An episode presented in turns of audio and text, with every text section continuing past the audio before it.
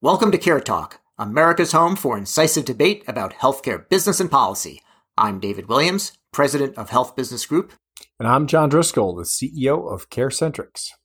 John, I thought today's topic is so boring. You know, COVID testing is so 2020. Why are we talking about it here in late 2021? Stop trying to avoid the hard stuff, David. I mean, we have Delta. We've got COVID. We've got a problem, and we still have not got our arms around testing. Any antivirus strategy has to have three components. You have to have vaccinations. They're never going to be 100%. You have to have testing so you know the problem you've got, where it is, how big it is, how rapidly it's growing. And you have to have therapeutics, those therapies that can help you either lighten or eliminate the symptoms and the risks of getting any virus that's causing, making people sick. I mean, come on, we've got Delta. Aren't you going to, what's your strategy? Yeah, no, John, my strategy is just to get you revved up so that we can talk about what matters, which today is testing. So, John, President Biden's latest plan to address the pandemic emphasizes testing a lot. I mean, what is he actually pushing for today? You got to know where the enemy is and where it's attacking you. So by going out and pushing the Defense Production Act, this sort of vague but very powerful tool that the federal government has to compel industry to actually create a supply chain. Because if you remember, David, once the CDC bungled the testing for the U.S. and the White House bungled the priority under the Trump administration to get testing, and then they declared that, like so many other things, that the war was over and everyone could go home, that we already had all the tests we needed, and then they argued that we shouldn't test at all. Testing was jumbled and the vaccines came so quickly, we thought we wouldn't have to unpack that. And actually, companies went so far as to destroy some of their own stockpiles, like Abbott, of their testing materials. You know, it turns out to be at sort of an untimely interval just before Delta exploded and people needed a lot more Abbott tests. The Defense Production Act allows the federal government to demand that the supply chain stay open. The federal government's going to require that tests be free and that tests be available at 10,000 pharmacies. I mean, it's actually exactly the right strategy for a year ago, and hopefully we'll be able to pull it together effectively right now. John, I remember now back in 2020 when we were saying that the Trump administration didn't want testing because if you tested, then that would show there was virus and would somehow create the number of cases based on, you know, how many people were tested. I forgot about that logic. You know, one of the things that Biden is doing, in addition to some of this free testing at the pharmacies and purchasing rapid tests for community health centers and food banks, is actually to lean on some of the retailers to offer these at-home tests at cost for the next 3 months, and also making Medicaid pay for at-home tests, which before had been uneven. So there's some specific things in there. Now, you know, as you said, this was a big problem at the start of the pandemic, and I thought... But most importantly, David, it feels like we've now got this, you know, air, land, and sea solution to attack this virus. We've got the vaccines, which work very well, better than we expected. Booster, no booster. The number of people who are getting sick, dying, and hospitalized is in the high 90s for those who are unvaccinated, and in the low single digits for those who are. And that's a really good sign for the vaccines. But there will be breakthrough infections, as there always are. We're fast surging that testing capacity and making it available, so we'll at least know. I mean, I don't know how you manage what you can't measure, how many people are sick, and finally the therapeutics, the monoclonal antibodies that once you're test positive, if you get those that monoclonal antibody infusion soon after you're identified as going COVID hot, even with Delta, it's severely. It reverses a lot of the symptoms and reverses a lot of the illness. And now because of the education around therapeutics, I know you would just want to talk about testing, but it all matters. People can get better fast, but each one of those components depends on testing, which gives us the information we need to kind of manage this public health crisis. John, one of the things about testing now compared with a year ago is we need the information faster. Now, a year ago, it was kind of a joke. People would always needed that. I mean, stop. We always needed the information faster. But you keep defending the old administration. First, they didn't need testing. Then they declared that we had more testing than we needed. I mean, President Trump had a machine on the South Lawn. It didn't even work. And then we declared the testing war over. And then he was anti-testing. Each one of these strategies has a critical piece in terms of defeating this virus, but you can't manage this virus if you don't know where it is, and you can't even provide a life-saving and changing drug without knowing that people are sick.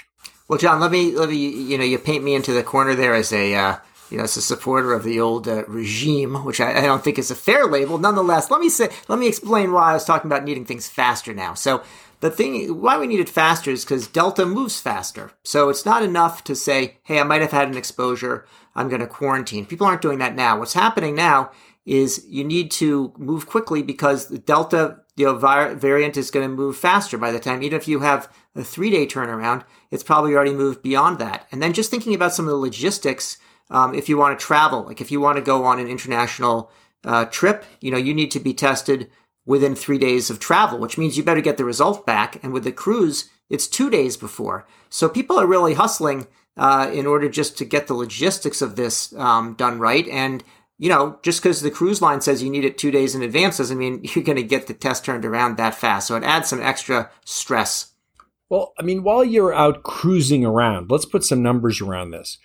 A year ago, we said that with the pandemic going, we needed to have the capacity and the surge capacity to get to 3 to 5 million tests per day.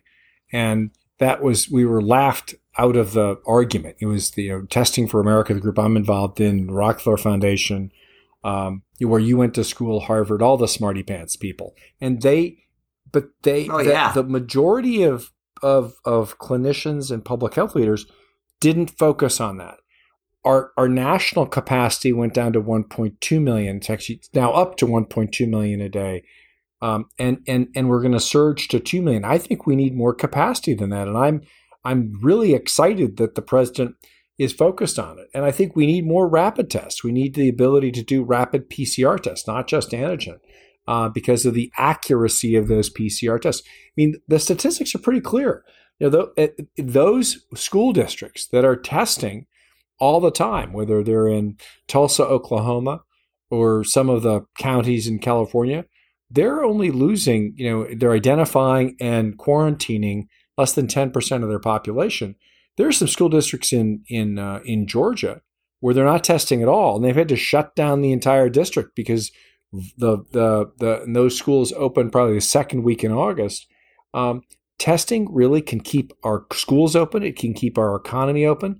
And we should be doing pooled and rapid PCR testing far more than we are right now. Well, John, I know you're not a fan of my travels, but I had a couple of international trips lately which showed me something about testing.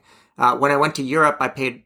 You're probably bringing the darn thing back with you. I mean, have you ever thought about this, David? I did fly, I was flying the Delta Airlines variant, so maybe it has, maybe they're carrying it. I don't know. But, John, when I went to Europe, I paid $160 for a rapid antibody test.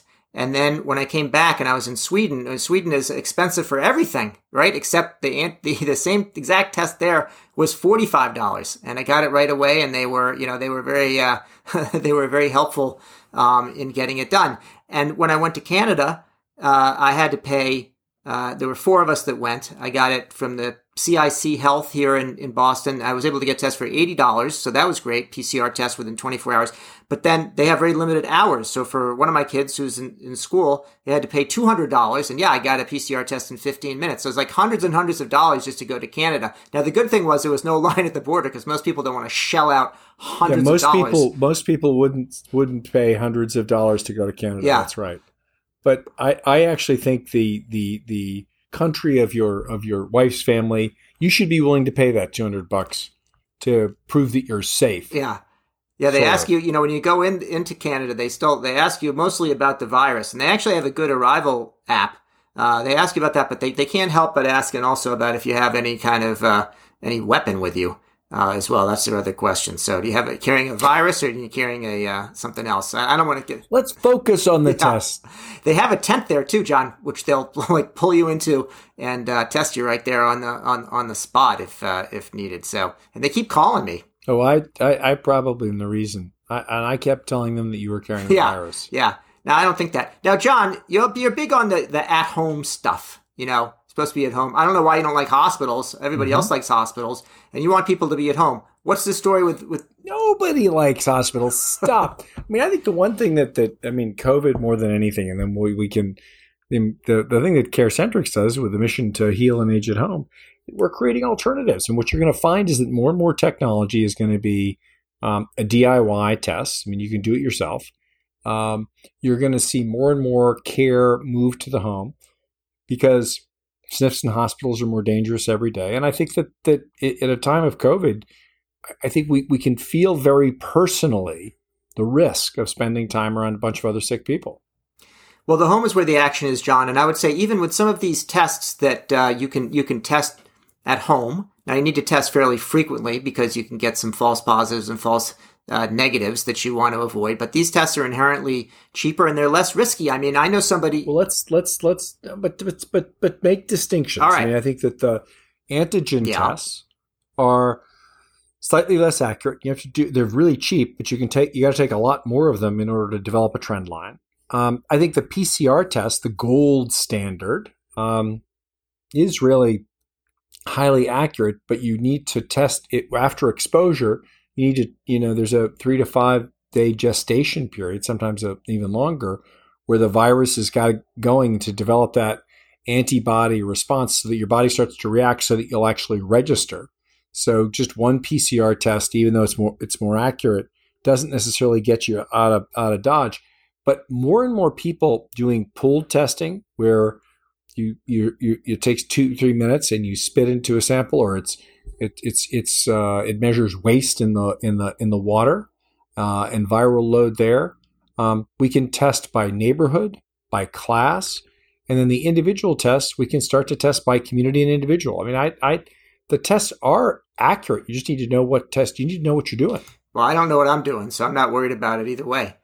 But they do have this concept, John, of having a supervised test. So you can actually, by telehealth, you can actually have somebody to take a look and to see if you're actually doing your test properly, and they'll look at the result and verify. And that can mean that people don't have to go in to a medical facility and risk getting infected. Let's face it, if you're going to get tested and other people are going to get tested, you might get the virus right then and there.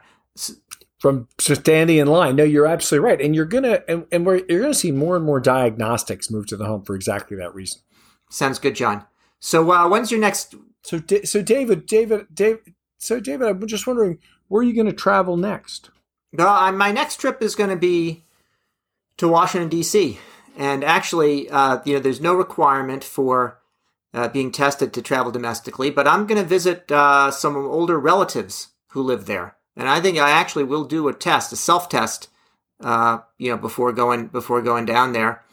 And the other question I had, John, was no, but go ahead. I see you're itching to ask me a follow-up question. So, well, I'm just wondering, what do you think of Biden's vaccine and testing mandate? Because if you don't get the vaccine for those employers over 100, and he's requiring a lot more testing. What do you think of that? I mean, it's a testing mandate. People talked about the vaccine mandate. You're in favor. I'm in favor of a vaccine. I'm in favor of, I think Biden did a good job of trying to persuade people to take the vaccine. He made the vaccine available, easy to do. And then, you get to a certain point and people are resisting. And so everyone's a philosopher until it turns out, hey, you need to actually be vaccinated in order to do your job. So in order to keep your job. So I think the mandate's a good idea, and it has to have some teeth in it. In this case, it's about getting tested weekly. Now, getting tested is not exactly a punishment. It's a good idea to do it. And maybe you should make people get tested every day and make them pay for it. The thing is, that does rub up against some other issues. If an employer is requiring something, then the employer is probably going to actually have to pay for it and pay for the time that someone's going to have it. But I think you could implement I'd like to see it. Maybe they have to pay a higher health insurance premium if they're not vaccinated, if that's going to be, if you can have an exemption, what, religious or not medical, but religious. I think that's going to happen. I mean, we're definitely going to do it at our company. And I think it shows up in the data. Your unvaccinated people, when they are more likely to get sick. When they get sick, it's going to cost these self-insured employers more. You're going to find that that's more of a thing. And I think, John, these, I noticed these religious exemptions are sort of being stretched. It's like, I'm not sure how many religions have legitimate, legitimate vaccine exclusion if you take everything in common. I don't think anything's written specifically about vaccines in the Bible or in the founding books of other religions. No, but in the center of the Bible Belt in Mississippi, they do not allow religious exemptions for avoiding the vaccine for the measles, mumps, rubella. And so it's interesting that the governor of Mississippi is saying this is anti-constitutional, while he's got a tighter mandate than most states. He's got a tighter mandate on most vaccines than most New England states. Well, John, I would like to see, to sort of summarize, I'd like to see testing be very widely available, easy to do. I'm very used to navigating the health system. I'm used to paying through the nose, so to speak. I don't think they allow payment through the nose. Actually, you could probably have a test where you have payment through the nose and it's taking your sample at the same time. We're going to have to patent that one. Stop. But still, I'm done. Okay. But I would like to see testing be widely available. I'd like to see it be free. I think Biden's on the right track. I want to see more testing, and I want to see the end of this virus, if at all possible. We have to know where the virus is. People, their families, individuals. You got to know whether your kids have it. If we know where it is, we can cure it, contain it, and kill it. Those are the three C's, John. Cure, contain, and kill. All right. I think we've come to the end of the line. Well, that's it for yet another edition of Care Talk. I'm David Williams, president of Health Business Group. And I'm John Driscoll, the CEO of CareCentrix. If you like what you heard or you didn't, we'd still like you to subscribe.